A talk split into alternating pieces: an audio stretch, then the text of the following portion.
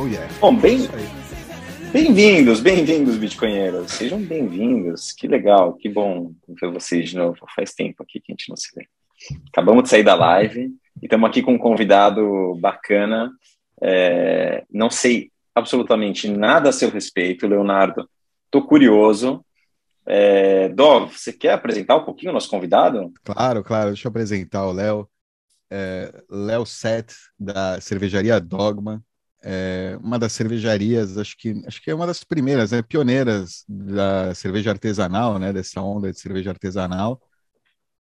É, ah, sim? Né, Léo? Ou eu me tô... Tinha, tinha um movimento das grandes, mais ou menos na década de 2000, já tinha algumas maiores, né? A gente começou mesmo em 2014, já tinha um pessoalzinho, mas a gente está aí já 2014, oito anos, né? Quando eu posso falar quando era tudo mato aqui, né? Tava começando mesmo esse negócio e tal. Cevada. Não, e, e cervejaria Dogma tem quatro pontos, né, em São Paulo e e, e distribui também agora cerveja Brasil afora, né? Não, não só. Sim, Brasil todo. A gente Brasil distribui todo. aí também, é. Sim. E é, aceita Bitcoin, né? É uma cervejaria que, se você quiser ir matar sua sede por uma boa serva é, artesanal, você pode levar aí sua carteira Bitcoin, pagar com Lightning, levar seus satoshinhos, serão aí né, bem aceitos é, pela, pela cervejaria. É, Pô, só eu já tenho... Fala, fala. Só, eu tô... Questões técnicas apenas, por enquanto só um chain, mas tenho conversado até com o pessoal do, ah, vamos... do Discord de Bitcoinheiros, tem me ajudado bastante aí para a gente integrar Lightning lá, mas é só não aceito por questões técnicas. É, é, muito mais fácil, né? Inclusive, até a forma que eu aceito lá, que é com BTC Pay Server, né? É, o pessoal aí me ajudou bastante aí para implementar. Bom, eu já tenho três perguntas da história dessa apresentação inicial que o Dó é, fez. Primeiro, o nome, né, Cervejaria Dogma. É, depois, eu não, eu não entendo nada, absolutamente nada de cerveja. Queria saber, curiosidade, se, a cerveja artesanal brasileira ela é, é, é, boa mesmo, ela é competitiva no mercado internacional. E, e, a terceira da sua jornada aí, qual foi essa sua jornada para começar a receber em Bitcoin? Se você vende é, direto para o consumidor final, se você é distribuidor, enfim. Fiquei curioso para saber. Contar então a história. Bom, primeiro, obrigado aí pelo convite, é uma honra mesmo, porque pô, eu sou um ouvinte aí assíduo de vocês, aprendi bastante né, com, com vocês.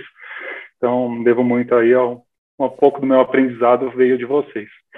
É, bom, eu comecei a tomar cerveja mesmo artesanal final de, do ano 2006, 2007 é, era muito difícil, realmente, é muito difícil falar em cerveja artesanal. Em 2010 eu vi que era possível produzir cerveja em casa, eu fui fazer um curso, e assim, totalmente, todo mundo falando, como assim fazer cerveja em casa? Né? Lá fiz o curso, aprendi, comprei os equipamentos, fiz a, fiz a cerveja em casa, beleza, né? Ninguém, todas as pessoas que eu conheço, ninguém toma cerveja artesanal, muito menos é, fazer. Aí tem os encontros, né? Naquela época, 2011, 2012, tinha os encontros de cervejeiros caseiros, a gente sempre, todo final de semana aqui em São Paulo, ah, vamos num bar. Aí se encontrava todos os cervejeiros caseiros, a gente tomava e acabei conhecendo o pessoal tal. Nessa época aí, acabei conhecendo também os meus atuais sócios e, assim, fazendo cerveja, 2012, 11, 12, 13, em 2014. É, a gente já estava fazendo cerveja em conjunto, né, os meus atuais sócios, cerveja em casa, imprimindo rótulo na, na, na gráfica e colando na mão e levava nos bares para o pessoal experimentar. Dono de bar e o pessoal, pô, você precisa produzir para eu vender aqui e tal. Ah, mas é pelas leis estaduais eu não posso vender na minha casa, né? E, e, vender aqui. Como é que eu faço? Eu não tenho cervejaria, né? Não, tá. Tem um modelo de o pessoal chama de cervejaria cigana. Como é que funciona isso, né? É, é cervejaria por, é cerveja por terceirização. cervejaria ela tem uma capacidade ociosa e eu tenho uma receita. Eu mando a receita para a cervejaria, ela compra todos os insumos, produz, vende para mim, eu revendo. Eu falei, pô, dessa forma funciona. É, e já estava começando outras cervejarias a fazer esse modelo. Então, em 2014, a gente abriu uma empresa e começou a produzir. Até então, não chamava Cervejaria Dogma, né? Como eram eu e dois sócios, cada um tinha uma marca, né? A gente, cada um tinha a sua marca. Toda a parte de dentro da empresa, a gente é, trabalhava em conjunto, a parte de contabilidade, toda a parte de produção era em conjunto, mas as marcas eram separadas. A gente começou a vender, só que elas começaram meio que confundir no, no, ponto de venda, né? De quem que é essa marca, essa daqui concorre com outra, não tava fazendo, a gente estava competindo entre a gente. Então, em 2015, a gente até, aí contratou realmente uma empresa de branding, né, para montar é, o que, que a gente ia fazer, né? Vamos criar uma marca nova. E aí vieram vários nomes, várias ideias, tal. Surgiu o nome Dogma, foi um nome interessante. É, era um nome que a gente queria também vender para fora. A gente já fez vendas nos Estados Unidos, a gente já participou de evento nos Estados Unidos. A gente queria um nome que isso fosse fácil é, falar inglês. E aí o nome pegou, foi, foi interessante, né? É, não tem nada místico assim por trás, por que Dogma? É um nome que a gente achou legal e a gente gostou. A gente, né, ninguém é, se, se viu o logo aqui, depois eu vou mostrar, tem o olho da providência com, com lúpulo no meio. A gente não amassou nada, mas era só porque a gente gostou também do no rótulo e a gente começou, porque a gente faz muita cerveja lupulada. É muito lúpulo, muita cerveja amarga que a gente gosta de, de produzir. Então eu falei, ah, vamos colocar, né, nosso logo mesmo vai ser, vai, vai ter que ter um lúpulo, né? Em 2015 a gente começou, né, aí já com o nome Dogma, né? É, 2016 a gente até migrou e porque até então a gente todas as embalagens, todas as cervejarias aqui no Brasil usavam é, garrafa, praticamente era garrafa.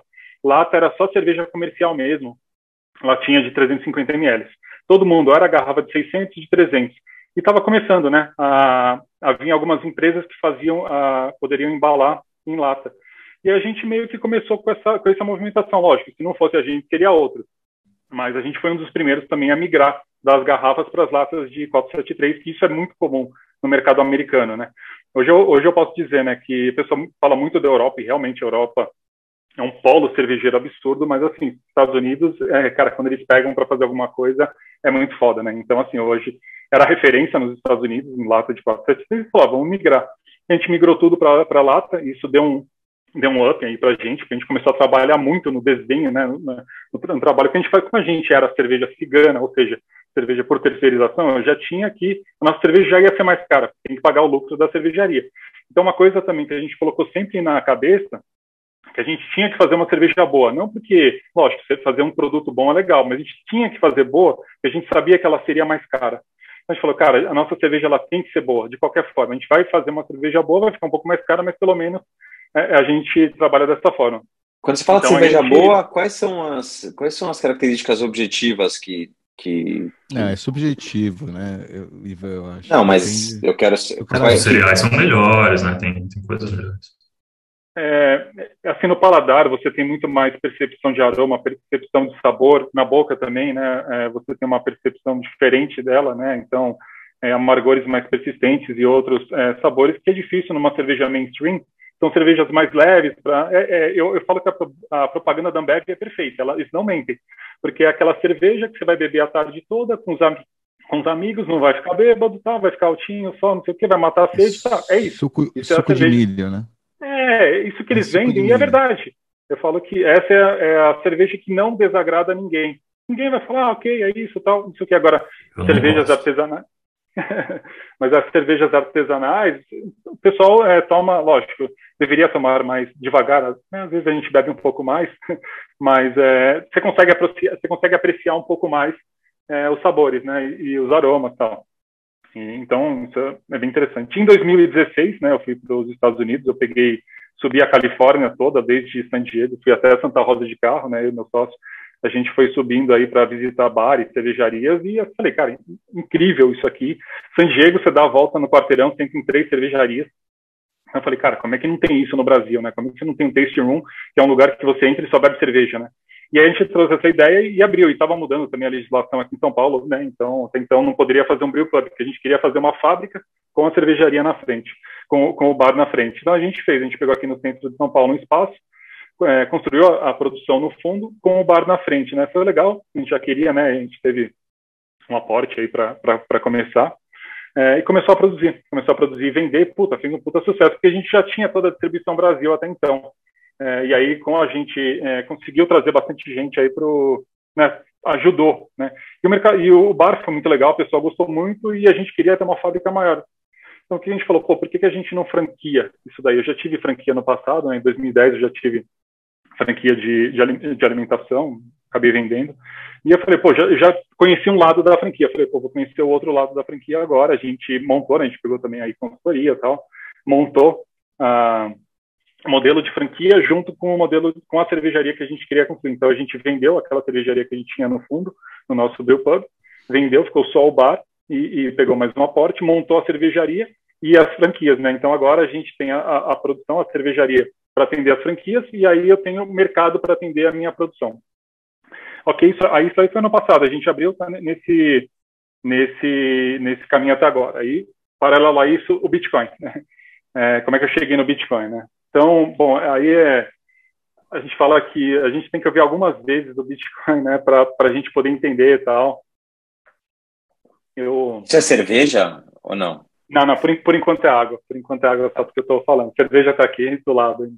Vocês não iam estar tá bebendo, então. É, mas, mas peraí, peraí, peraí, Léo. eu beberia uma cerveja. Você não toma ela trincando, gelada? Então, Ou... não. É, eu sempre falo, né? Você mantém Diferença, ela né? gelada. Né? É, o ideal é você sempre manter a cerveja artesanal super gelada, manter ela, porque as nossas cervejas não são pasteurizadas, né? Então a gente faz tudo cadeia refrigerada da cerveja, né? Sempre ela fria. Mas você mantém, quanto mais gelada ela estiver, mais você mantém as características originais dela. Mas para você tomar, aí não, ela precisa estar um pouquinho mais quente, porque se você toma estupidamente gelada, você não sente sabor. É igual pegar, por exemplo, pega um suco de limão, toma zero graus, ninguém vai fazer cara feia, né? É por isso que o pessoal, né, fala para tomar estupidamente gelada, para sentir o gosto. É, e, é. Então, assim, é, toma aí, tirou da geladeira, deixa no copo e tal, é a temperatura ideal aí para você tomar, não precisa tomar estupidamente gelado, né? Fora que colocar no copo é melhor, né? Porque o gás carbônico dá uma, dá uma escapada e você não fica tão estufado. E exatamente, você forma, né, também a camada de espuma, que dá uma, dá uma protegida aí contra a oxidação também, e fica bonito também tomar no copo e tal, mas assim, às vezes a gente toma na lata, mas não, no copo é melhor. É, bom, aí This falando do way. Bitcoin, né? É, This is the way.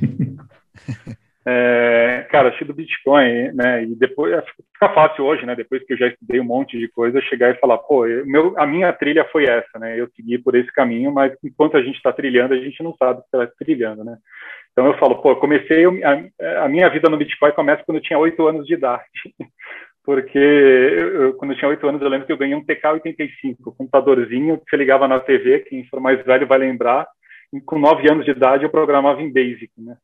Aí, pô, aprendi sozinho lendo os livros lá tal, peguei toda início da internet, BBS, né, mexendo nisso daí, toda a década de 90. Só que eu meio que no final da década de 90, quando entrei na, na faculdade, né, fiz engenharia, eu meio que parei com isso daí. Com, com eu, lógico, eu continuei, mas eu não, esse negócio de desmontar computador tal, meio que parei no tempo. Então, eu parei no tempo no final do, do no início dos anos 2000, eu parei no tempo na época do, do computador e fiquei to, tocando básico só, né? Fiz a faculdade, me formei, aprendi outras linguagens de programação, mas assim, não, não me especializei, né? Não, nunca, não, não cheguei a programar para internet, nada disso, né? Só linguagem de programação. Por isso que eu falo, é, acho que para o Bitcoin, é, saber um pouco de linguagem de programação, lógico, não, não precisa saber programar, mas ter um, né, um básico aí de conhecimento de tecnologia, o que, que é, né, um programa, lógica, o que, que é, lógica, é, criptografia, né, eu estudei um pouquinho de criptografia na época, eu acho que isso aí acaba ajudando, né, mas isso aí meio que stand-by. Peraí, só para entender uma né? coisa, me deu a impressão, é, você olhando para trás, você acha que o estudo formal, o ensino formal, te atrasou foi, foi... Ou seja, você estava num não, caminho que... Não, fala. Desculpa, mudou, mudou meu foco. Tá, mas não te atrapalhou. Você não acha, hoje você não acha que isso teria ido melhor continuando o seu caminho de autodidata, aprendendo ali, é, enfim, as coisas eu, que você gostava? Eu sempre fui meio que autodidata, tanto que é, eu parei com a parte de programação, só que eu comecei a trabalhar, né? Saí, me formei, comecei a trabalhar. Falei, pô, aí eu né, morava com meus pais, não era casado, nada, sobrava um dinheirinho no final do mês. Falei, pô, tá, o que, que eu vou fazer com esse dinheiro? E aí eu comecei a estudar investimento. Então, mais ou menos 2003, 2004, eu já estava operando na bolsa, né? Até lembro, na época, foi dois, minha primeira operação na bolsa foi em 2004. Eu comprei 100 ações da empresa que eu trabalhava na época, que era cotada em bolsa. Cinco meses depois dobrou. Falei, porra, para que, que eu vou trabalhar? Vou ficar rico, né? Porra, cinco meses dobrei. Não, é muito fácil isso. Peguei todo o dinheiro, comprei um monte de ação e, lógico, eu perdi tudo e mais um pouco. Eu falei, acho que eu, acho que eu preciso estudar um pouquinho isso daqui. Aí eu comecei a estudar análise técnica, estudei tudo que vocês imaginam aí de análise técnica. Eu acho que a parte de programação me ajudou um pouco aqui, porque eu fazia análise de dados. Ah, deixa eu tentar ver, assim, fazer um, qual que é o melhor trade system aqui para eu poder ganhar dinheiro, tá? Então eu estudei muito programação, mas foi sempre análise técnica. Nunca fiz estudo de análise fundamentalista, tá? Lógico, estudei um pouquinho. Depois eu fiz, é, fiz MBA, estudei um pouco de contabilidade, mas eu nunca me aprofundei muito em análise fundamentalista de empresas, tal, aqui, tal. É, e fiquei desde 2004 até até pouco tempo atrás aí que eu continuava né, é, operando no mercado, né, até conhecer o Bitcoin. É, aí, ok, mais ou menos, né, aí essa segunda parte, né, então a primeira parte de tecnologia, essa parte de mercado aí que eu comecei a estudar, acho que mais ou menos lá para 2013, quando tinha aqueles, aquelas passeatas de é, dos 20%, dos 20 centavos, não sei o que, tá fora Dilma, não vai ter Copa. Eu comecei a estudar um pouco a parte de, de libertarianismo tal, comecei a, a, ver alguns vídeos do Fraga, eu acho que eu vi nessa época ele falando alguma coisa de Bitcoin, mas também aquela coisa que entra por um ouvido e sai pelo outro. Mas eu comecei a estudar bastante sobre, comecei a ver muito vídeo, comecei a ler alguns livros. Em 2019 eu entrei na pós-graduação em escola austríaca, né, já me formei no ano passado em escola austríaca e aí que fechou fechou o negócio, né? Porque aí né, eu já tinha né, toda a parte toda a parte tecnológica não, mas eu tinha uma parte tecnológica, um conhecimento. Eu tinha a parte de mercado que se estuda né? Parte de, de mercado de bolsa, é, economia que se estuda bastante na, na escola austríaca e a soberania individual que a gente acaba estudando também, o libertarianismo e tal. E acho que juntando essas três mundos, esses três universos aí, você acaba chegando no Bitcoin. Né? E aí eu já tinha entrado, né? Eu entrei no Bitcoin em 2017, mas também mais um ativo que eu vou tradear aqui. Comprei lá no topo de 2017, né? Afundou. Mais um que eu perdi dinheiro. Deixa lá, não sei o quê. Ficou lá 2018, 2019. Ok, eu acompanhava, mas né, não, era mais um ativo. No final de 2020, início de 2021, que deu aquela porrada para cima, falei, porra, acho que o negócio é sério, acho que eu preciso estudar. E aí, 2021, eu peguei, cara, eu vi, eu, que nem eu falei, maratonei aí o canal de vocês, de outros também, li livro pra caramba. Todos os livros que vocês imaginam aí de. É, não, todos deles. Já, pô, li até o Lightning é, Antonopoulos aí. Então, putz, comecei a ler de tudo, assim, tudo que você imagina para poder entender. E, lógico, a gente está sempre aprendendo, né? Mas acho que agora, pelo menos, eu né, cheguei nisso daí. E aí, Acordou, agora juntando, né? Saiu da acordei.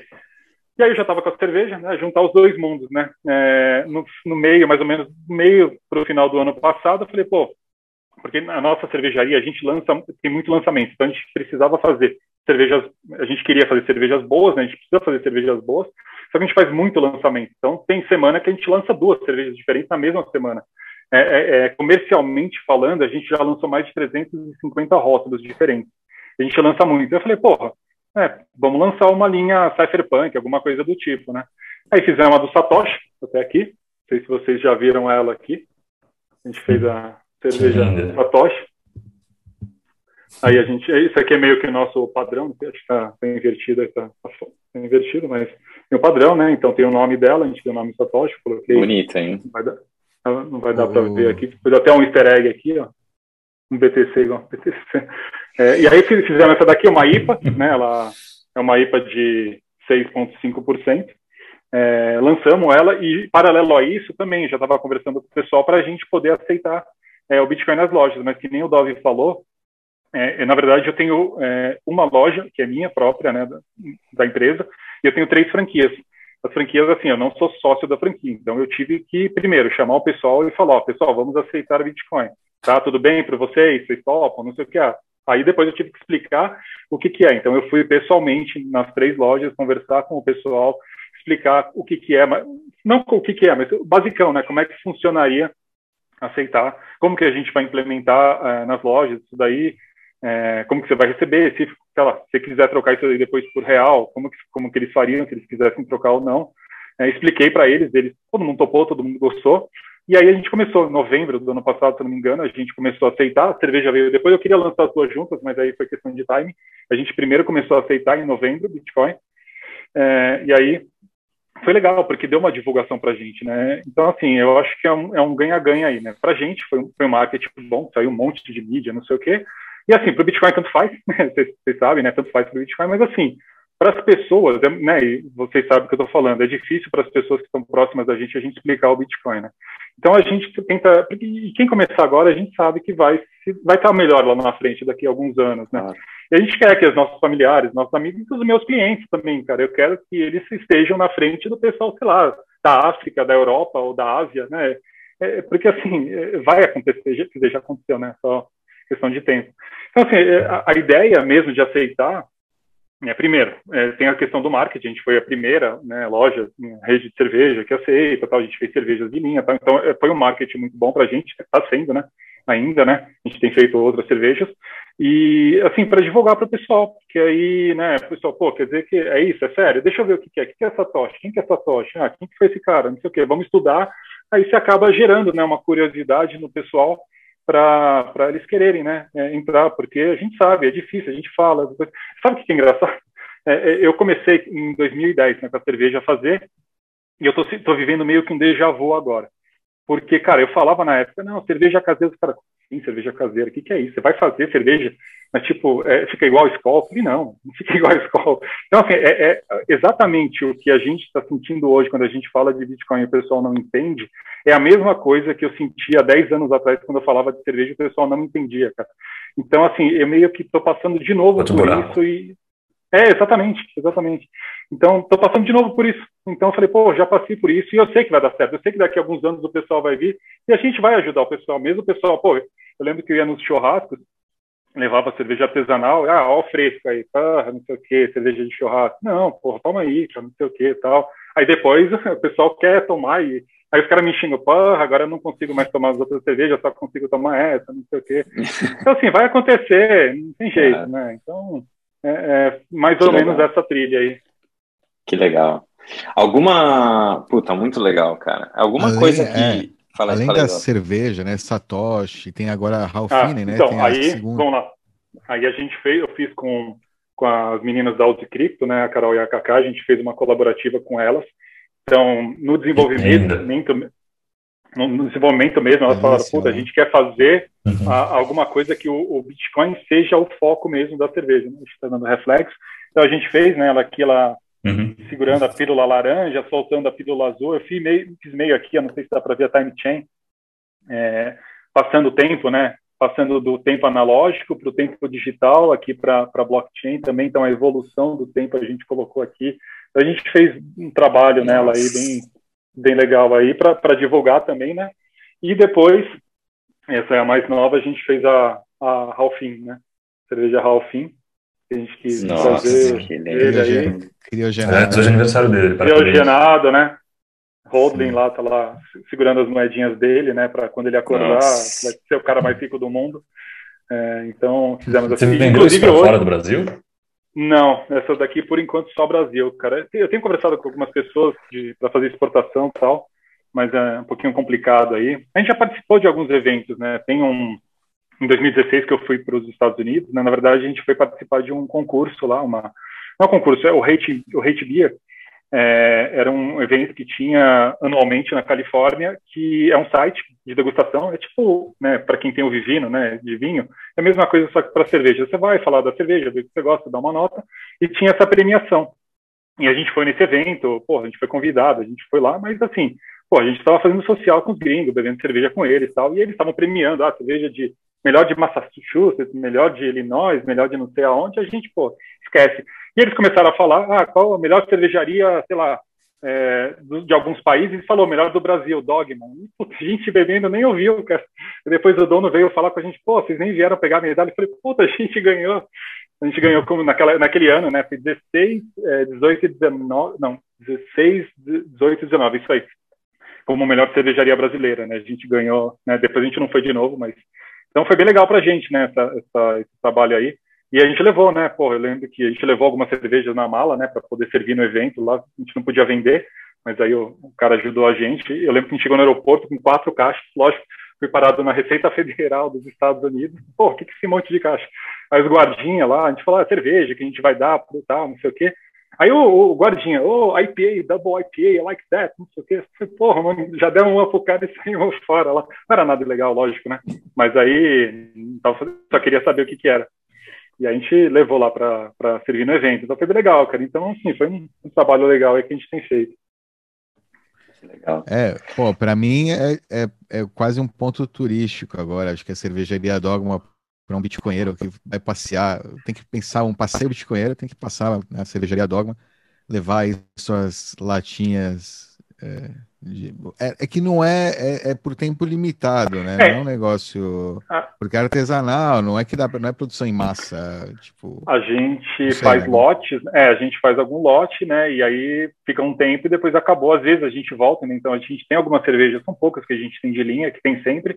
A, a maioria é sazonal. Então, por exemplo, a Satoshi é uma que já está acabando, né? Deve ter um outro ponto de venda deve ter ela, mas como a gente fez ano passado, ela já está acabando, as outras ainda tem um pouco. E a gente volta depois de um... está na hora, hein? É, depois, sei lá, pode ser que ela volte ou não, daqui a alguns anos. Ou, assim, como a gente é, trabalha muito no desenvolvimento, a gente tem meio que uma linha de produção para desenvolver rótulos novos.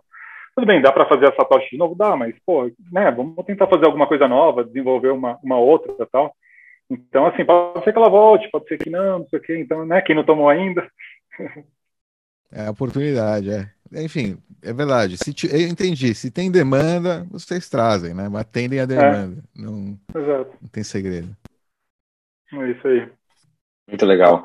É, você falou desse, desse MBA que você fez em economia austríaca, algo que vale a pena você comentar? Algum, alguma coisa que você aprendeu nesse curso ou que é, fez você assim, sedimentar conceitos, sedimentar conhecimento que você já já estava aprendendo? Eu fiz eu fiz na, na pós no Mises, né? É, aqui no Instituto Mises Brasil. É, assim, eu tinha algum pouco conhecimento sobre é, escola austríaca pelos vídeos que você via um ou outro livro, mas quando você realmente faz a pós e você está em contato com os professores e outras pessoas também que estão com o mesmo pensamento que você, cara, muda muito, cara. Então, assim, eu lembro que eu saía da aula com, sei lá, 10, 15 livros para ler. Eu falei, cara, como é que eu vou ler tudo isso? Então, assim, foi, isso mudou também é, a, a, o meu padrão de leitura, porque eu lia muito pouco antes. Eu era meio bem sedentário, né? Bem com leitura. E eu falei, cara, comecei a ficar louco. Falei, puta, preciso ler porque começa a fazer conta. Falei, cara, se eu ler um livro por semana, são 50 por ano, eu vou morrer daqui a 40, são 2 mil livros, cara, eu não posso ler mais do que isso, eu preciso começar a ler, eu não posso ler porcaria, né? Então você começa a filtrar isso daí e, começa a ler alguns livros, então você comecei a estudar muito, né? E te dá uma direção, né? Porque uma coisa é você ler um livro sem uma base, sei lá, sem uma base teórica, alguma coisa antes depois que você tem uma aula e leu aquele livro, por exemplo, sei lá, eu estou assistindo, ouço um podcast de vocês que fala um assunto que eu não, não, entendo, mas se já tem mais ou menos uma linha, depois que você vai estudar, por exemplo, Lightning, que é uma coisa que eu conheço muito pouco. Mas quando você vê alguém falando, fala um pouquinho sobre, sobre o conhecimento, a hora que você vai ler o livro, você já sabe mais ou menos, opa, ele está falando isso aqui por causa disso. Então, é, acho que ajuda bastante, sim, quem, quem puder fazer, quem, quem, tiver essa oportunidade, é, eu recomendo, né, mudou muito, assim, na, a visão de mundo também, né, não sei se também misturou com Bitcoin, e aí você acaba tendo toda essa mudança de visão de mundo, e, e ajuda, né, então, é, eu acho que tem muito, do, tem muito da escola austríaca, né, no, no Bitcoin. Algum professor falou sobre Bitcoin com vocês? Não. Falam, falam, pessoal. Alguns, alguns curtem, né? Outros não falam nada. É, isso é uma coisa que eu já, né, não vou falar quem é aqui, mas eu já comentei com alguns professores, falei, porra, por que que todos os professores, porque eh, minha questão é, por que que todos os professores não falam de Bitcoin? E não é só isso, né? A escola austríaca não é só Bitcoin, tem outros, outras linhas de pensamento também que podem seguir, que as pessoas, às vezes o pessoal não está preocupado com isso e tal, e às vezes porque também não conhece a tecnologia, que nem eu falei. É, o pessoal tem todo o conhecimento da parte econômica, o pessoal tem todo o conhecimento do libertarianismo, né, da soberania individual, às vezes falta um pouquinho de, de conhecimento de tecnologia, que aí acaba voltando para o ouro, né, algo mais é, rígido, assim, que tem mais, né, mais conhecimento e tal. Mas, assim, é, eu acho que ajuda bastante, cara, você ler, é, sei lá, você lê Hayek, você lê Mises aí, você lê Hofstede, você vê que o pessoal, se vivesse hoje, né, talvez, não sei, talvez... É engraçado, né, eu tô lendo aquele livro, eu acho que até comentei com, no grupo aí, o, o eu li o, o Fim do Fed, né, do Ron Paul, e eu tô lendo agora o A Criatura da Ilha Jaquil, né, que é, que é a criação do Fed também. Pô, os dois atores, o Ron Paul e o, o Griffin, esqueci o nome do cara, é, porra, você vê os vídeos dele hoje, eles é não entendem o Bitcoin, cara. É, eles não entendem, cara. Eles falam, eles, eles falam. O Ron Paul é uma coisa engraçada, realmente. Cara, o, o, Ron Paul fala para terminar com o Fed há 30 anos, e, e, e assim, ele tá começando a entender o Bitcoin agora. E você fala, porra, é o Ron Paul, o cara manja pra cacete, cara. Como é que. Né? Então, assim, eu, eu acho que é um pouco difícil isso, cara. Né, eu vi a, a entrevista. Geracional também, né? Pode ser, pode ser. Então, assim, eu, eu, acho que precisa um pouquinho, né, de todo esse conhecimento aí para poder cair né, na toca do coelho né, de cabeça mesmo. Bom, falando em leitura, é, eu não sei onde, mas vi uma foto sua com uma camiseta escrito Quem é John Galt? É, quando foi que você. Não, peraí, deixa eu, é. deixa eu falar. É, quem, é, quem, quem é John Galt? O que, que eu falei? Quem foi? O que, que eu falei? Eu falei, quem foi? E como, é? e como é que fala? O que, falei? Bom, quem é John Galt? Quem foi? Olha lá, eu. enfim. É, foi, né? E, e, e, é, quem é, né? Quem é? Quem é John Galt nos dias de hoje? E a gente a gente estava entrevistando o Rafael Boscovic, né, que escreveu aquele livro Satoshi, e foi interessante porque é, eu lendo o livro para porque eu queria, enfim, também tinha entrevistar entrevistar ele. É, tinha percebido algumas é, semelhanças de, na, na, na, forma de escrever, né, na, no discurso ali de alguns personagens, de algum personagem. E comentei com ele se tinha alguma relação, se ele tinha se inspirado de alguma forma é, no, na revolta de Atlas, né, do Atlas Shrugged da Ayn Rand. E ele falou que tinha lido, sim, que realmente tinha algumas coisas no, na forma que o discurso era apresentado, é, mas que a, a forma dele de, de, narrar, de escrever, era muito, o estilo era muito diferente da Ayn Rand. E aí, cara, para mim foi. É, eu me dei conta e falei, caralho, como, a gente está com o canal já há quatro anos e nunca falamos de objetivismo, nunca falamos de Ayn Rand. Me pareceu um pouco absurdo, até porque o Nick Szabo, para quem não conhece, foi um dos caras proeminentes aí no movimento cypherpunk. Talvez alguns especulam que ele seja Satoshi, é, que ele, é, enfim. É, ele uma vez estava dando uma participando de uma conferência, de uma palestra, enfim. No final tinham perguntas e alguém perguntou para ele é, da onde que ele ou eles, né, do movimento cypherpunk tinham se inspirado para ter essa ideia aí de, de, de, de, criar algo né, que, que estivesse separado do Estado. É, e ele respondeu o seguinte, que ele falou, muitos de nós leram Atlas Shrugged, a revolta de Atlas da Ayn Rand, e a gente se inspirou muito nessa possibilidade de criar o Vale de Galt, um lugar que, fosse que fosse protegido, né, é, para, enfim, desse, desse mundo aí que a gente, que a gente vive.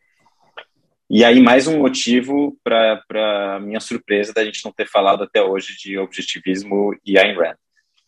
Então, eu acho que dá para a gente, enfim, só para deixar claro aqui, ninguém aqui é especialista em objetivismo, aqui. acho que o objetivo, a nossa ideia não é também ir a, é, tentar ir a, ninguém aqui é filósofo e estudou objetivismo a fundo, eu acredito que a maioria tenha lido é, parte ou toda a obra da Ayn Rand.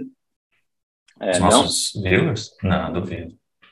Não, eu não li. Não, a gente, a gente. Eu, a gente. Eu, não, ah, eu não li, eu, vou aprender hoje tá bastante. Bom. Ah, beleza, ok. Então, eu sou completamente tem... ficcionado, tô, tenho todos os é. livrinhos. o Alan é viciado, eu sei que o Alan é viciado. Então, eu acho que assim, primeiro, a gente pode começar como ponto de partida, é, para mim seria, ou seja, se, o, se o Nick Szabo falou uma coisa dessas e disse que muitos do, das, dos integrantes do movimento cypherpunk se inspiraram né, lendo o livro da Ayn Rand. É, eu posso fazer uma breve descrição aqui da Ayn Rand, da vida dela, mas o ponto de partida seria quem é Ayn Rand, né? Bom, deixa eu fazer a introdução e, e aí vou, vou, concluir com essa parte do, do cypherpunks, né? Ayn Rand, ela, ela nasceu, nasceu na Rússia, ela fugiu é, fugiu da Rússia por, por motivos óbvios, foi para os Estados Unidos, é, e ela começou a trabalhar. Ela queria ser escritora desde criança, desde os nove anos ela queria ser escritora. Ela começou a trabalhar em Hollywood como figurante, se apaixonou por um cara, acabou escrevendo roteiro, é, é, escreveu algumas, é, escreveu Ant, né, primeiro, enfim, escreveu algumas obras e o, o, o ápice ali da escrita dela foi o livro Atlas Shrugged, da Revolta de Atlas, no qual ela colocou nessa obra é, a ideia dela de uma nova filosofia que enxergava é, ou, ou, desenhava, né, imaginava o homem ideal. Como seria esse homem ideal, né?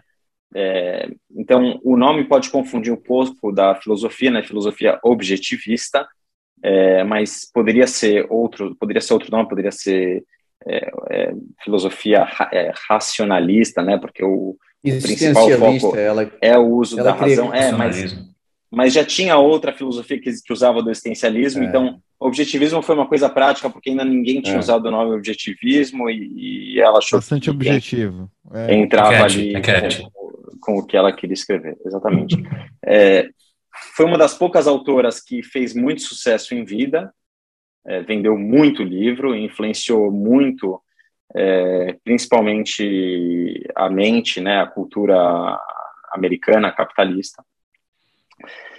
É, então, voltando aqui para o círculo da, de como eu abri essa pergunta, né, ou seja, se o Nick Szabo e o movimento cypherpunk foi muito inspirado pela escrita da Ayn Rand, como era esse homem ideal quem era esse homem ideal é, para ter inspirado esses indivíduos que, que criaram o Bitcoin. Então, toda a filosofia dela gira em torno do, dessa idealização desse, desse homem. Tem algumas premissas que ela, que ela usa pra, pra na filosofia dela. Eu posso abrir aqui, então, para facilitar a conversa. Não, egoísmo virtuoso, né? Self-made man. É, alguns componentes. Deixa, eu, deixa eu abrir, então. Vamos lá, deixa eu colocar alguns pontos para a conversa fluir. Premissas do, do objetivismo, tá? Premissas. É, a existência existe, tá? Então, objetivamente, existe uma realidade que existe independente... Um BTC igual a um BTC. Independente do que ele sente, do que ele espera, do que ele deseja, dos medos, existe uma realidade, essa realidade que ela é observada é, por meio do uso da razão, é, ela, ela existe, ponto. Ela é objetiva e ela existe e ela independe de uma análise subjetiva, tá?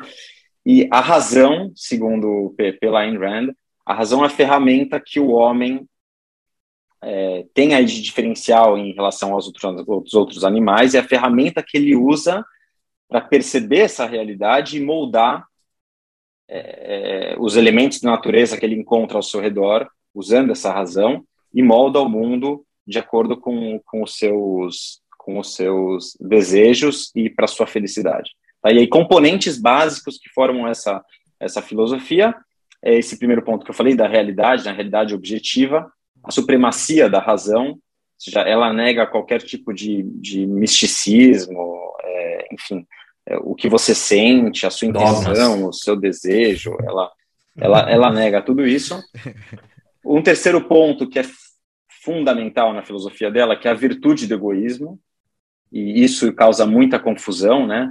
É, não, não existe na filosofia dela, ou ela é totalmente contra qualquer tipo de coletivismo, é, não existe, ela não vê é, com bons olhos o sacrifício pelo bem comum, ela acredita que o indivíduo, por meio da razão, tem que agir em prol, em busca da sua felicidade, é... Ela vê o sacrifício como um análogo ao altruísmo, no sentido de que se você estiver entregando uma parte sua que é mais cara para você do que para a pessoa que você está entregando, você está entregando um valor em troca de um antivalor. Então, isso Exato. caracteriza o altruísmo, que é, se você filosofar sobre, você chega à conclusão que ele é maléfico e não benéfico. Exato, exato. É, e ela, enfim, ela acredita no, no, no capitalismo é, laissez-faire, exato, exato. É como, como melhor, a melhor forma de permitir cada pessoa perseguir aquilo que, que quer, a sua felicidade e haver o mínimo de agressão possível, né? Esse Exato. capitalismo da CFR seria o sistema mais adequado para atingir aquilo que ela acha que é a situação ideal do, do indivíduo e da. Porém, ela é minarquista, né? Vocês sabem. É, é. A gente pode falar disso. Morreu também. antes de Satoshi. Exato, é, exato. Ela, é, ela, ela, ela é como eu. Ela acredita, ela acredita que, que o Estado tem uma função, que o Estado deve prover segurança Mínima, justiça. Mas não é, é. E defende propriedade intelectual também. Também. Sim. Também. Todo, todo o pacote. pré-Satoshi. Sim. Muito bem, essa, essa, essa pequena introdução de como ela, ela vê... 100 anos, né? de como ela vê esse homem, né? Esse homem ideal, ou seja, o homem que atua em busca da própria felicidade, pelo uso da razão, é, e que essa busca pela própria felicidade, porque o homem ele tem que buscar, é, enfim, em última instância ele, ele busca a sua sobrevivência.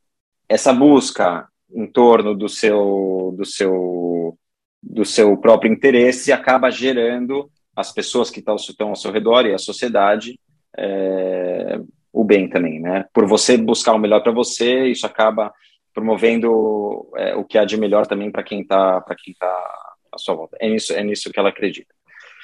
É, em, em relação ao indivíduo, né?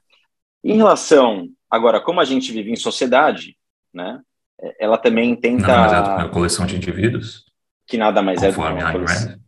Exato. Conforme a Rand, e é o que é, né? é uma coleção de indivíduos.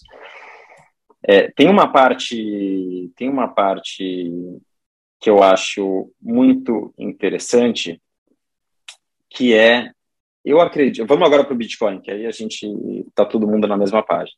Eu vejo que uma das peças fundamentais do sistema do Bitcoin é, é para a teoria dos jogos funcionar e para que o sistema se retroalimente é a ganância do indivíduo.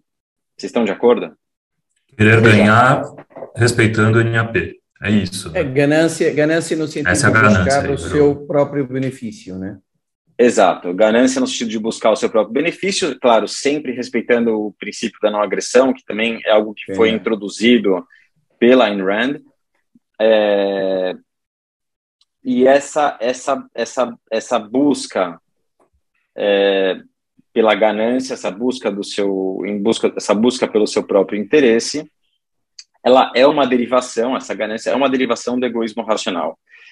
E tem sete virtudes que ela, que ela é, elenca, né? Que ela, exato, que ela elenca, que que ela enumera para ter uma vida coerente com o princípio ético do egoísmo racional. E olha que interessante, são sete itens, tá? Eu vou um por um para você. Primeira virtude do egoísmo racional.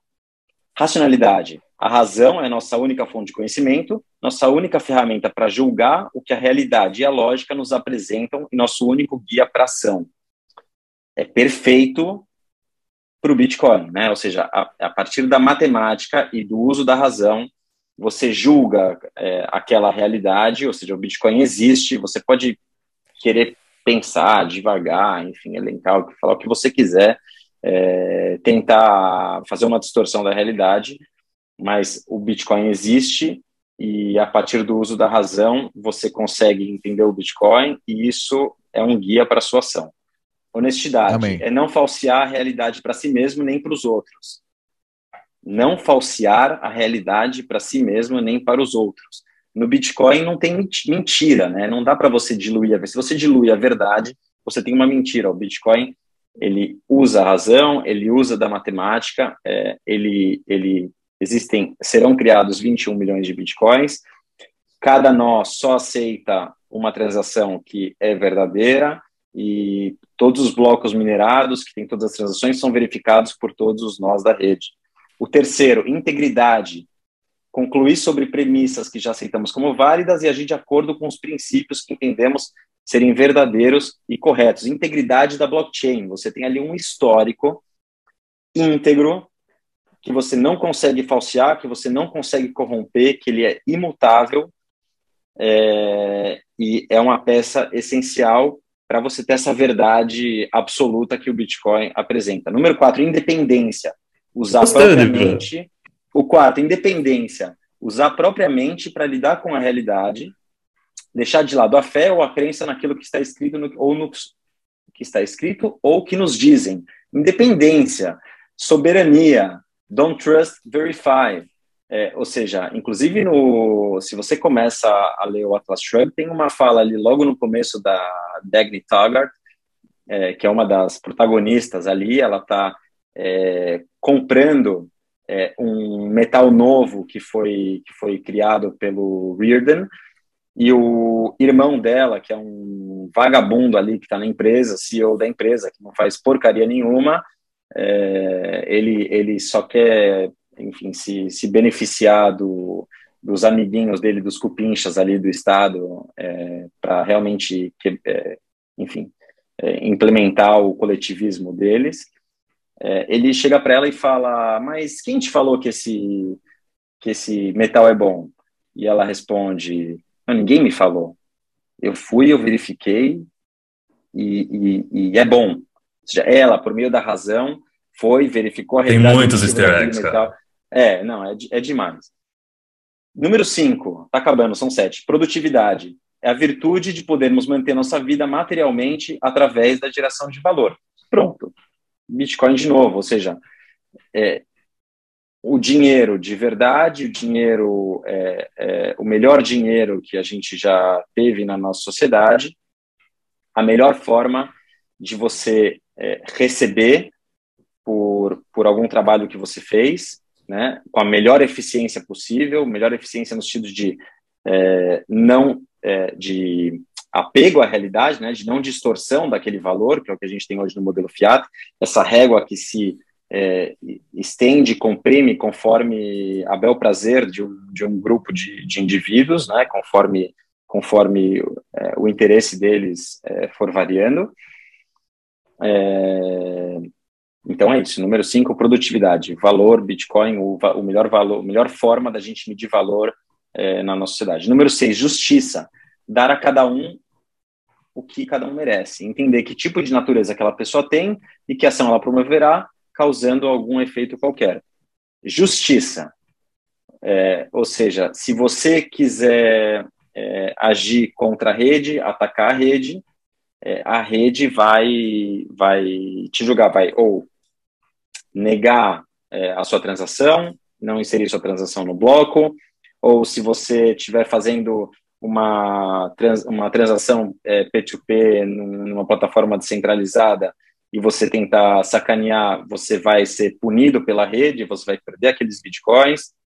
É, ou seja, de todas as formas, a rede enforça, a rede é, te obriga a agir de boa fé, pelo seu próprio interesse, interesse pelo seu próprio egoísmo racional, você, você quer agir é, para o seu bem, você acaba não querendo enganar a rede. Né? Então, justiça. Se você tenta enganar a rede, você vai pagar, vai pagar por isso.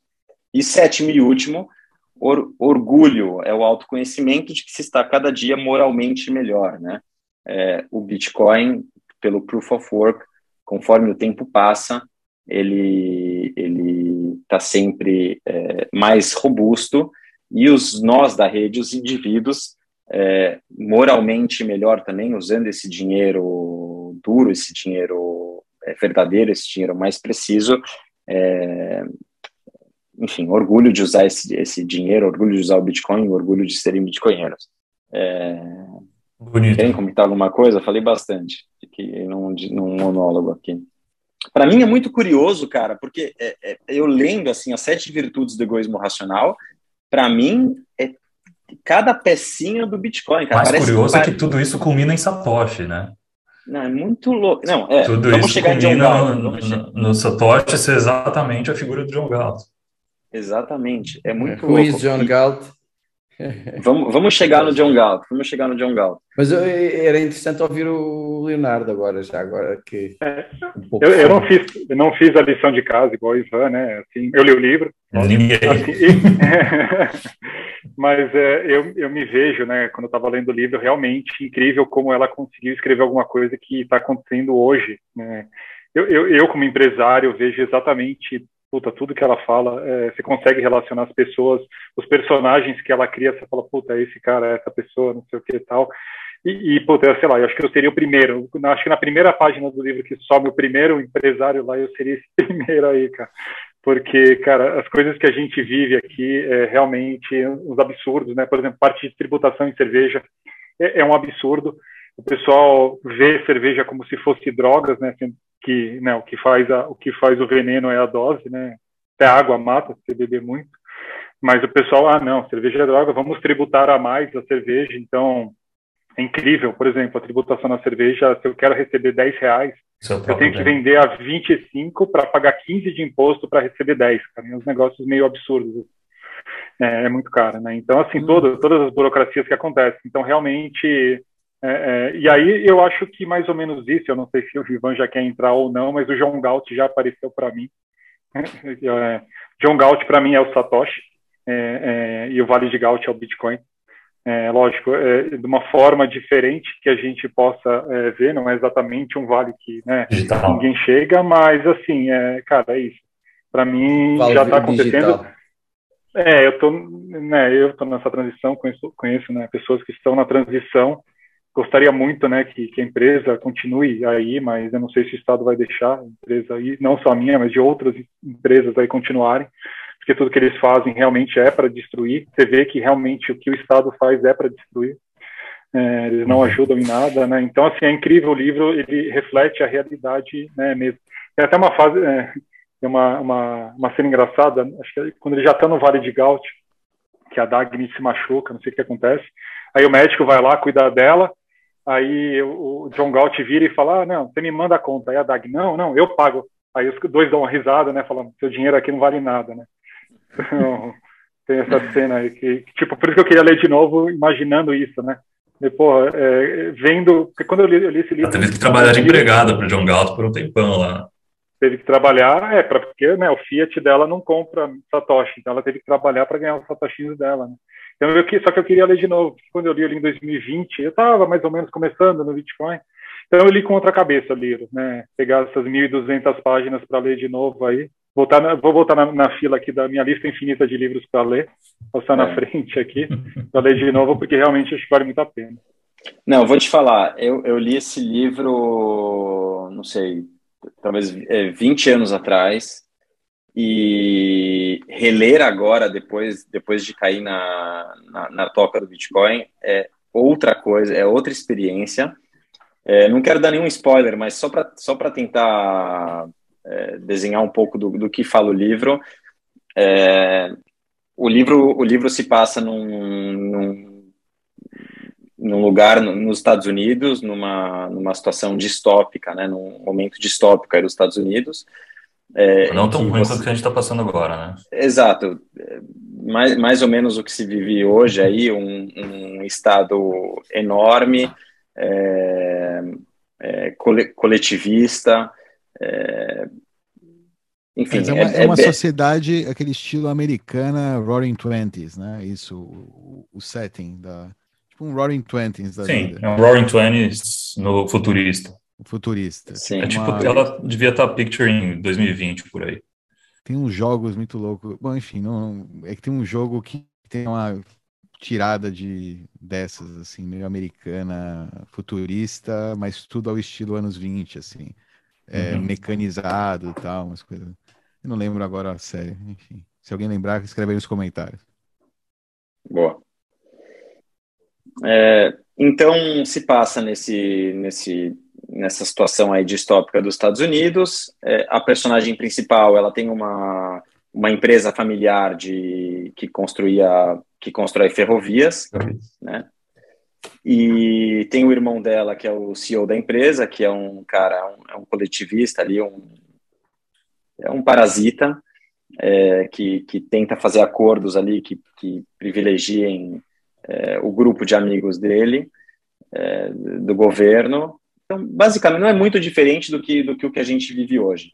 O que acontece de interessante é que é, tem uma frase que se fala muito no livro, que é quem é John Galt, que é, é falado até de uma maneira, no começo do livro, pejor, é, não sei se pejorativa a palavra, mas é, é, algo assim que ninguém gosta de ouvir quando alguém fala, meio que fica um clima tipo tenso no ar. Tipo um foda-se. É. pode é, ser. Quando alguém chega e fala, John, quem é John Galt? Tipo, foda-se que você tá falando. Ninguém sabe quem é John Galt mesmo. É. E ninguém sabe quem é John Galt, e aos poucos os empreendedores, as pessoas que, que fazem a economia girar, que fazem a, a, a sociedade ir para frente, começam a desaparecer. Simplesmente começam a desaparecer. Não é muito diferente do que tem acontecido agora também. Eu vejo muita semelhança nesse nessa sumida aí dos de empresários, né? Não sumida, mas migração, né? Porque é, o, o, John Galt ele dizia que ele ia fazer a, a, a máquina, o motor do mundo parar. Ele ia parar o mundo, né? Ele ia parar o mundo. Na verdade, ele não.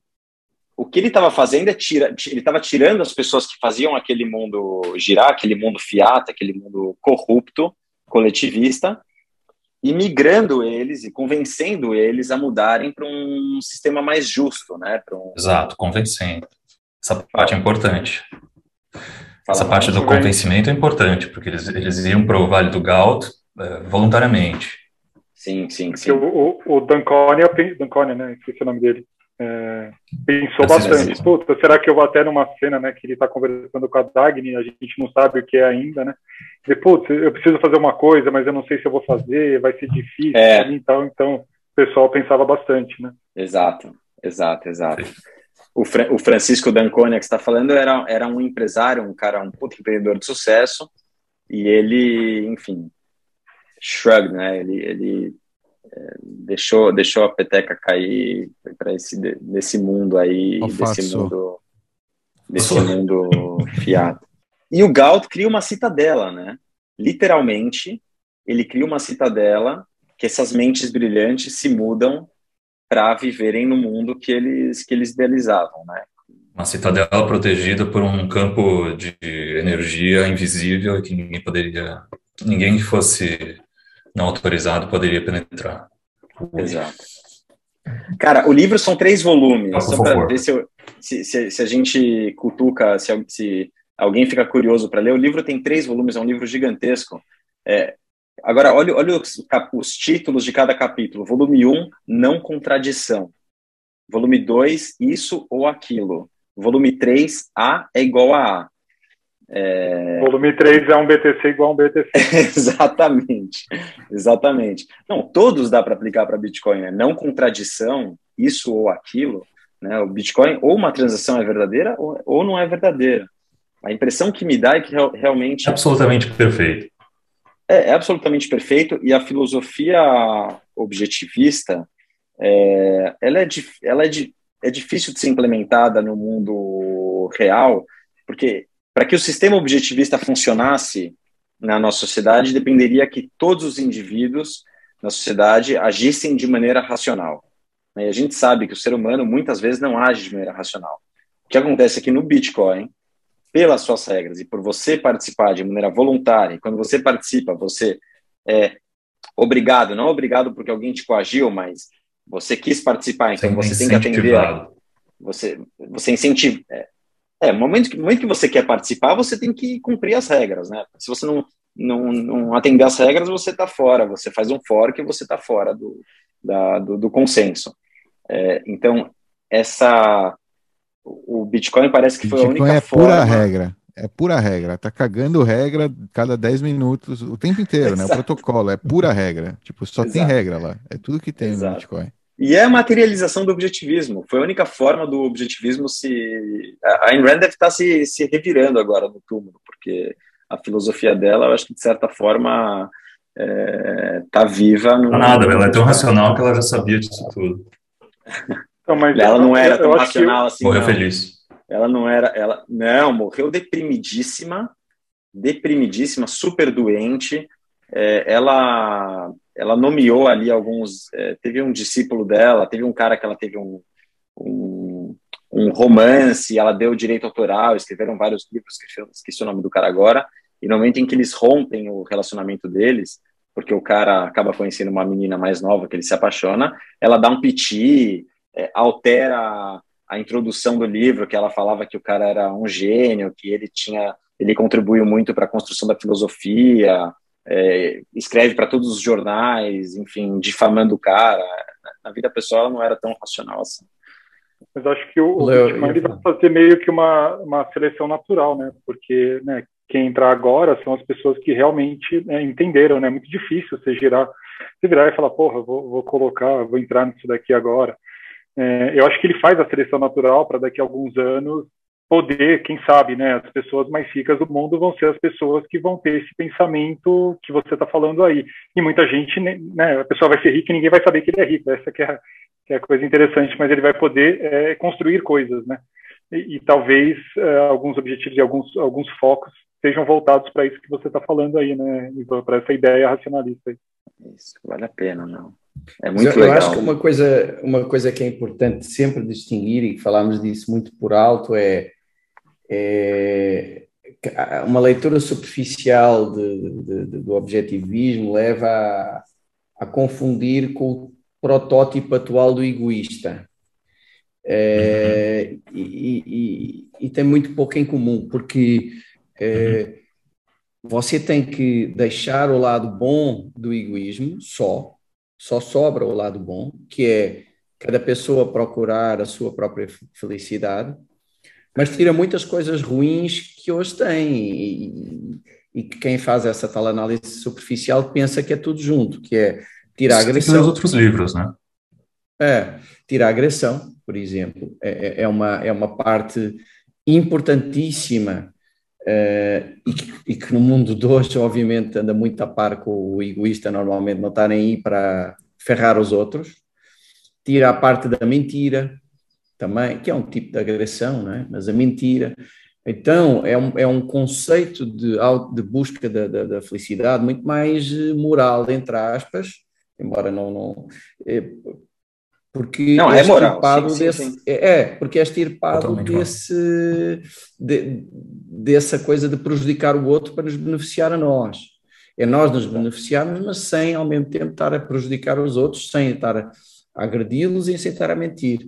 Uh, e, e uh, isso dentro de Bitcoin já é garantido pelas regras, não é? Portanto, está feito para ser trustless, ou seja, mesmo o cara, o rogue player, não vai conseguir, portanto, é enforce, não é? Que não consiga fazer esse tipo de, de, de mentira, de, de, de fraude, um, mas isso é dentro de Bitcoin. Num mundo que está adotando aos poucos Bitcoin, ainda há isso e vai haver durante muito tempo eh, por parte de players eh, não confiáveis, ou seja, eh, dentro de Bitcoin esse problema está resolvido, no mundo real só estará em grande parte, e mesmo assim nunca totalmente, enquanto houver seres humanos vai haver muita sacanagem, só na hiperbitcoinização vai se reduzir brutalmente algum tipo de situações dessas, mas até lá, mesmo aí vão perdurar algumas, mas até lá o mundo continua sendo o que era, não é? Com everyone is a scammer, eh,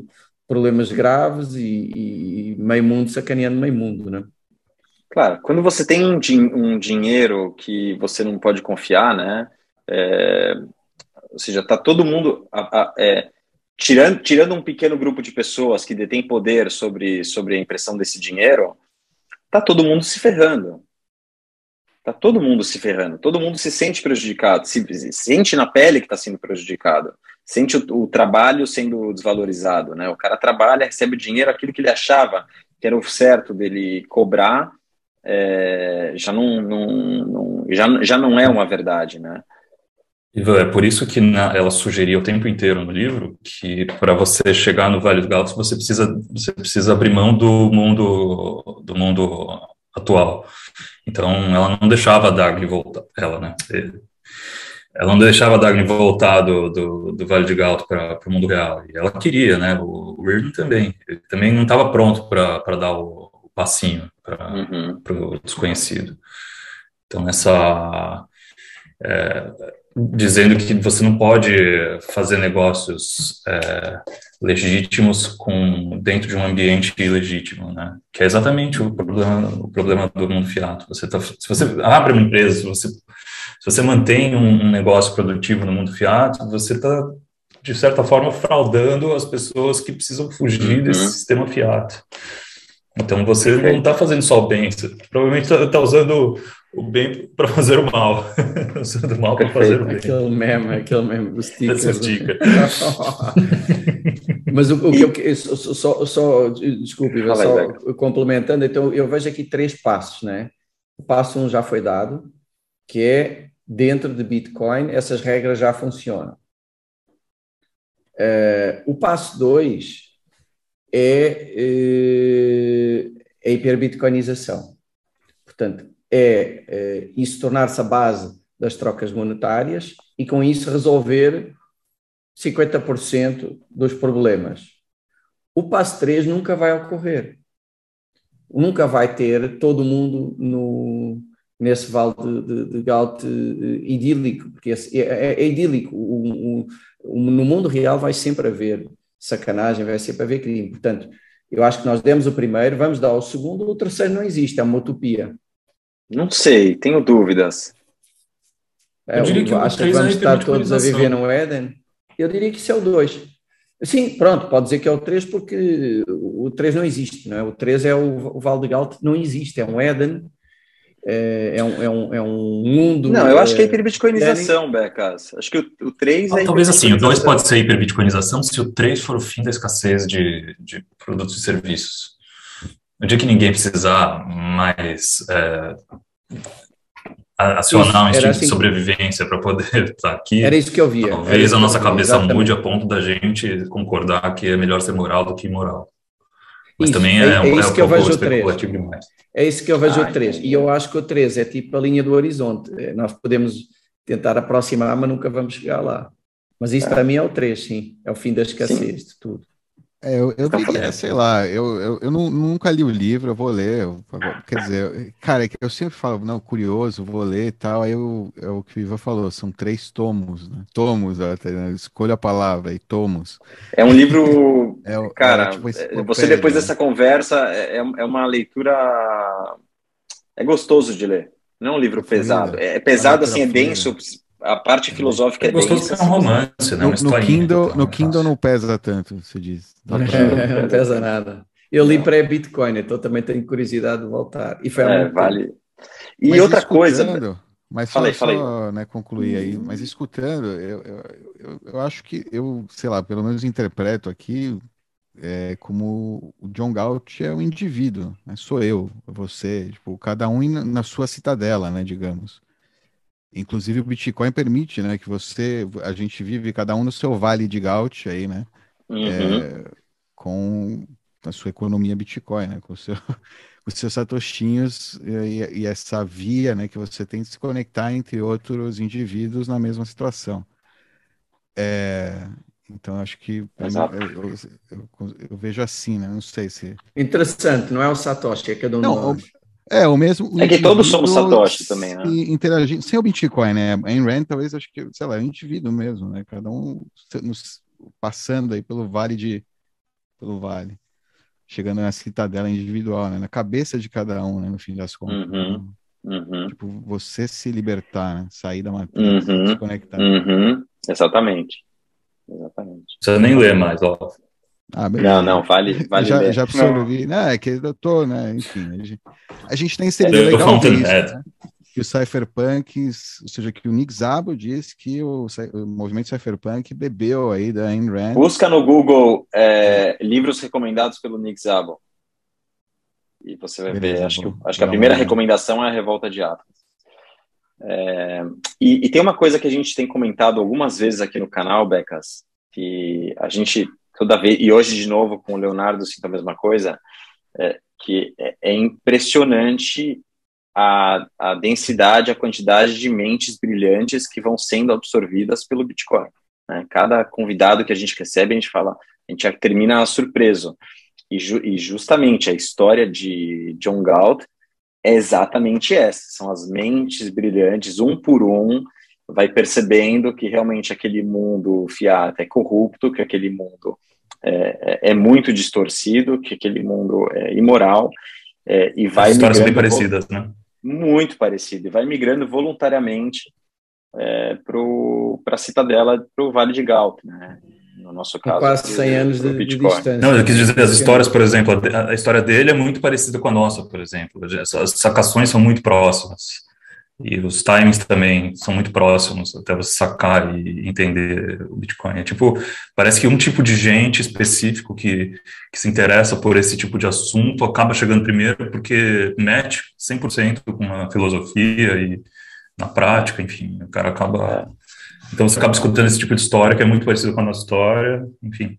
É louco a gente fazer parte desse tipo de história, se interessar por esse tipo de coisa nesse contexto da realidade atual, mas essa parte aí, sei lá. É, para mim, o incrível é ter sido escrito, sei lá, 70, qualquer coisa assim, é, e, e, bater tão certinho, não é? O mundo mudou muito, mas algumas coisas não mudaram assim tanto. E é 19, eu li aqui em 1957. Eu... 57, uhum. pois é isso, está vendo? Imagine, é impressionante. Impressionante. É, mas cara. o próprio Fountainhead, que acho que é 49, já é praticamente o mesmo livro também. Mesma filosofia, tudo igual. Detalhe, tá? Ayn Rand não se chamava Ayn Rand, tá? Isso era um pseudônimo que ela usou quando ela fugiu da Rússia para não para não perseguirem ela. É, qualquer semelhança com, com o mundo Bitcoin é, é coincidência. É, é, é, mera coincidência. Interessante. É, é. Então, olha, então vamos lá ver. O John Galt somos nós e o Satoshi é Ayn Rand. O John Galt somos nós, Fazer... Satoshi. Somos nós. somos nós. E, eu, e, eu, e, eu, e o jardineiro é Aí já fica mais, o paralelo já fica mais certinho com a, com a sacada do Dove. E ela, ela demorou, se não me engano, 13 anos para escrever, para escrever o livro. Ou seja, teve, o teve bastante. também, né? Teve bastante pro fofo. Escreveu o white paper e, o, e as primeiras versões. A Dagny demora para entender isso, né? Ela não quer abandonar o, mundo Fiat até o final, ela vai sofrendo, ela quer mudar o mundo Fiat, né? Ela vê que existe uma esperança, né? E, e muitos outros já perderam a esperança faz tempo cara botar fogo na, nas empresas de petróleo lá, falando, foda-se, fica com tudo aí, cara. É, puta, eu fico arrepiado. Esse, Struggle, é o... esse struggle fica bem, fica bem uh, esse... nítido, né? É. Esse é o último. Mundo, eu acho que a última, última cena do tomo 1 ou do tomo 2, né? Que o. Acho que o Wyatt lá, que tem a, é, a, a companhia de petróleo, ele bota é. fogo em tudo e fala: pega essa porra, pega. eu vou deixar, vou deixar como eu encontrei. Eu, eu, vou deixar como encontrei, sem nada. Yeah, é. é. I, will leave, eu, vou, eu vou deixar como eu encontrei. I'll leave it as a Take over. Take over, it's yours. Exatamente. É, não. E interessante. E a Dagny não, né? Porque estão destruindo a empresa dela, aí os caras, é, é, sei lá, estatizam mais uma parte, roubam mais uma parte, e ela não, continua. Aí ela vai trabalhar, só tem um cara trabalhando, sei lá, lá na, na, operação, não, vai, dá um jeito, vê o que você consegue, vamos salvar, tem que atender os passageiros, não sei o quê. Ela quer porque quer, né? Então acho que ela demora um pouco para entender, né? Isso daí. É. Mas sei lá, às vezes isso pode mostrar para a gente que existe esperança, né? Sei lá, algumas pessoas que hoje é, é, vivem do mundo Fiat e, e, viveram, é, realmente é muito difícil você chegar para uma pessoa que já viveu, sei lá, 30, 40, 50 anos no mundo Fiat e falar para ela que tudo que ela acreditou está errado, né? É, é difícil, né? Pra, para as pessoas entenderem isso daí, né, cara? Então, é. É, por isso que eu falei, tem que ter muito conhecimento por trás e base, né, de, outros conhecimentos para você conseguir migrar, né? É, mas sei lá, Sim. tem esperança. Eu. É que eu falo, né? Eu falo para algumas pessoas, tem, eu não falo mais, né? Hoje eu não, o pessoal sabe que eu conheço, né? E eu não fico mais enchendo o saco de ninguém. Mas se as pessoas vêm falar comigo, pô, vai ficar duas, três horas, eu vou ficar duas, três horas explicando para essa pessoa porque eu tenho, eu quero explicar, mas eu só vou explicar realmente para quem quer aprender, né? Eu não, não fico mais enchendo o saco do pessoal. Sim. E é interessante que a gente pode identificar também é, casos assim de, de empreendedores, né, que ainda acreditam que é possível, que dá para fazer e vão lá e botam a mão na massa e vão atrás. Hoje, hoje em dia, né, no mundo fiado. É, mas é, eu vejo ao meu redor também, também muita gente que era muito empreendedora, que eu vi empreender pra caramba, e que vem largando mão, tem, é, assim, desist, tem, tem desistido de empreender, porque de alguma forma, intuitivamente, você sente que não vale a pena, que é tudo muito complicado, que é muita burocracia, é muito estresse, é muita regrinha, é muito processo, é sabe? É, então, tira, tirando a questão da inflação e de desvalorização do dinheiro, enfim, é, eu não sei se vocês sentem isso também, mas eu, eu pessoalmente é, vejo ao meu redor isso acontecer muito. O colega deu um exemplo outro dia que o mundo Fiat é você subir a escada rolante com ela descendo, né? E o mundo Bitcoin Sim. é você subindo com ela a favor, né? É isso mesmo, boa. É, e, cara, a gente eu tô tentando subir e a escada rolante está muito forte para baixo. É complicado, alguns conseguem, conseguem tanto que é virar coach depois, fica não, você consegue, é só acordar às quatro da manhã, vai lá, você consegue, se esforça, tá, mas porra, Um outro consegue, mas a grande maioria não vai conseguir, cara, não tem jeito. Mesmo se você se esforçar, e aí vem caso de depressão, porque eu sou ruim, porque eu não sou um competente. Não, cara, você é competente, só que você está jogando com todo mundo contra você, cara. É, é, é meio é difícil jogar esse jogo, cara. Pô, eu posso falar por experiência própria, cara. É complicado esse jogo aí, é difícil, cara. Que dureza. E, e acho que, não sei, eu sinto que muita gente nessa, nessa história aí, dessa, esses últimos dois anos, dessa pandemia, nessa parada, muita gente parou para refletir sobre, sobre, sobre as escolhas profissionais, empreendedoras, enfim, como cada um ia seguir o caminho. É, coisas que eu é engraçado, acontecendo... Tem muita gente que nem sabe o que vai fazer da vida e parou, e, e simplesmente resolveu parar, né? É. As coisas que aconteceram diante de fechamento de comércio, e você via o pessoal defendendo o fechamento de comércio e economia a gente vê depois, e eu falei, cara, não é possível, cara, dois anos eu falando que vai dar uma merda. Eu lembro eu falando há dois anos, não, vai dar, vai dar inflação, não sei o quê, né, a base monetária, e o pessoal, não, como assim? O pessoal vai dar desconto para vender. Eu falei, não, pessoal, vai dar inflação, porra, dois anos depois tá aí, né? Então, assim, você vê que é, realmente, cara, a gente não está viajando, né? Às vezes é, eu, eu, paro e penso, e, e às vezes eu paro para refletir e pensar assim, cara, é, o Bitcoin é muito bom para ser verdade, né? Será que eu estou certo mesmo, cara? Porque, sei lá, é, é, muito bom e não é possível que as pessoas não estão vendo isso, cara. Às vezes a gente para, né? Fala, pô, não é possível, só eu estou vendo isso, só eu não. Algumas pessoas, né? Estão vendo isso, será que a gente está louco, cara? Sei lá. Uhum. Sim. Sim. Sim, acho que todo mundo aqui passou por, por momentos assim, é, de se perguntar é, mesmo. Tá todo mundo louco, isso aqui é um hospício, a gente está tudo conversando no salão do hospício, mas a gente acha que a gente está dominando a internet. É cada um na sua cela, né? Batendo. Muito bom. E será que alguma perspectiva da Dogma começar a vender só por satoshis e parar de receber de fiado? É, a, a, ideia é essa, eu gostaria, né? Mas infelizmente, né, apesar de eu colocar lá para receber, pouquíssimas compras são feitas em, em Bitcoin lá. É, muitos porque não conhecem, isso é legal, porque acaba divulgando, mas assim, quem tem, vai uma vez, paga, ah, legal, tira uma foto, paguei com Bitcoin aqui e tal, mas. Depois paga com é, real. É, exato, o cara paga com real. É. Pessoal, paguem com Bitcoin, tá? Eu quero receber Bitcoin. Mas assim. O mais importante ver, é você que... transformar todo o seu lucro em Bitcoin. O Bitcoinheiro, o, o, o, Léo, o Bitcoinheiro Roots, se eu fosse na sua cervejaria, eu ia lá me fazendo de fetso total, não sei do que é. Ah, o que, que é esse Satoshi aí? Ah, mesmo? Pô, Bitcoin. É, ah, legal, interessante. E comprava no real, no, no cash, assim, é. tirado é. em moedinha. Ia trazer.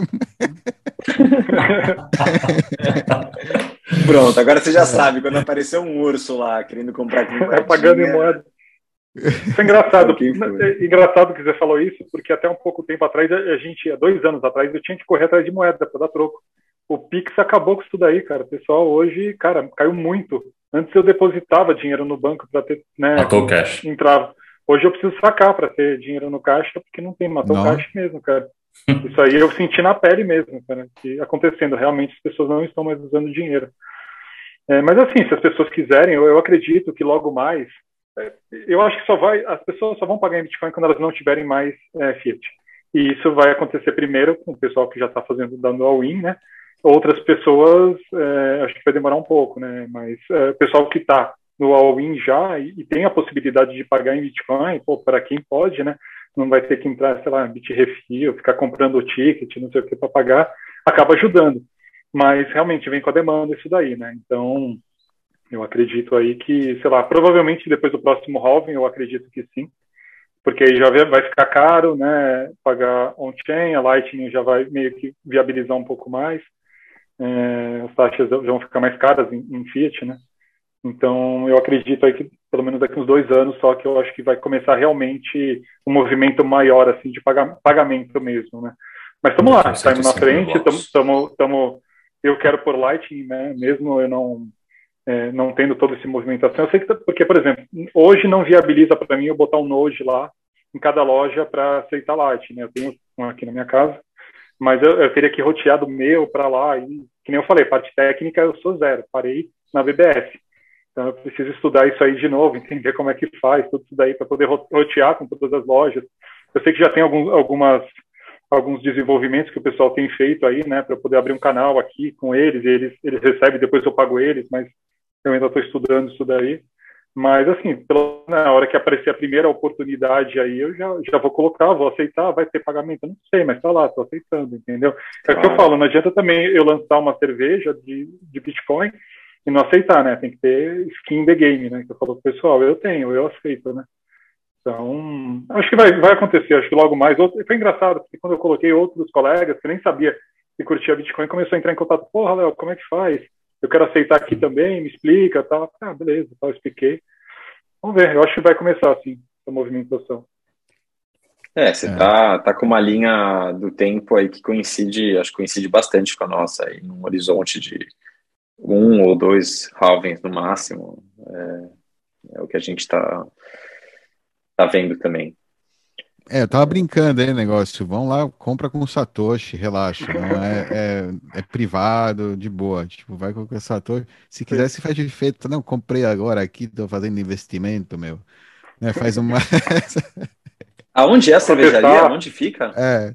Tem uma no centro de São Paulo, na Santa Cecília, que é a nossa. Aí tem uma no Jardins, uma no Itaim e outra em Pinheiros, nesses bairros aqui.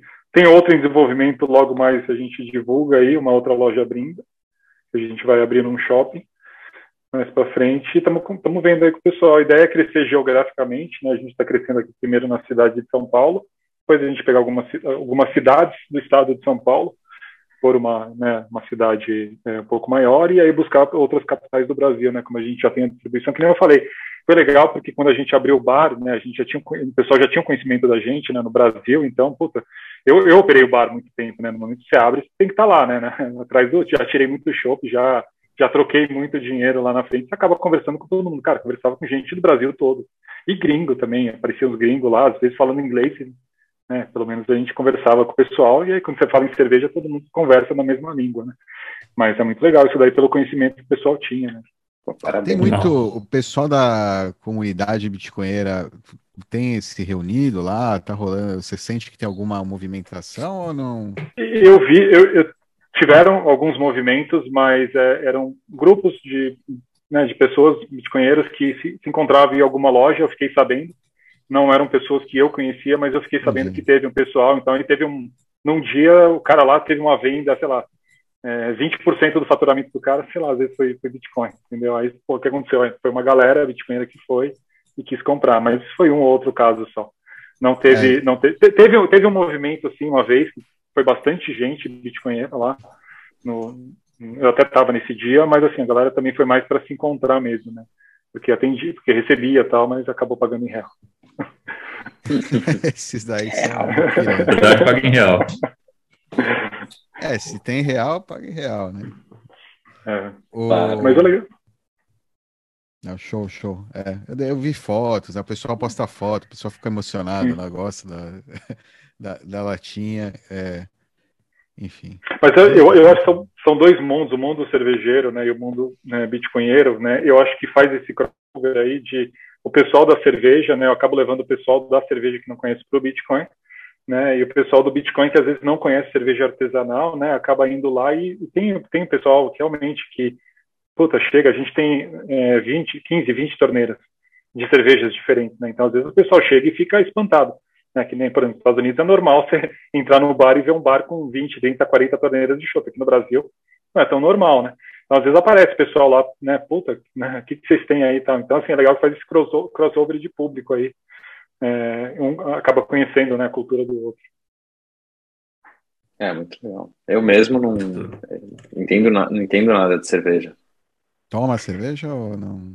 Não, tomo, mas eu sou daqueles que tomam essa cerveja ruim aí. Ah, Aliás, eu, eu não sei porquê, mas eu tenho a impressão que a, cerve a cerveja na, na garrafinha de vidro é, para mim é mais gostoso do que na latinha. Não sei é porquê. Fica mais geladinha, você não você gosta de sentir o gosto.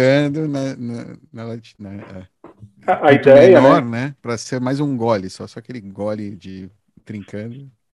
Essa aqui, né, que a gente fez a opt-out é justamente isso, né? Para você sair do mundo mainstream, do mundo Fiat, né? Então, tanto você sair do mundo mainstream da cerveja e ir para a cerveja artesanal, como sair do mundo Fiat, né, e ir para o mundo do Bitcoin. Então, é essa ideia de crossover de público aí que a gente pensou nessa cerveja. Boa. Boa. Muito bom. Olá. Muito Boa ideia. Bom marketing. Very nice. Gostei. Parabéns pelo marketing. Muito criativo. Legal. Muito bom, Léo. Obrigado pelo papo. Eu não te conhecia, não conhecia a cervejaria. É... Agora estou conhecendo. Pela cerveja e pelo conhecimento. É, exatamente. Muito legal. Junta lá, pô, felizmente com o Dove eu não vou, né, não vou conhecê-lo pessoalmente lá, né? Mas... É, se você vê um cara de sombreiro e, e né, bigode mexicano. eu imagino você assim. É.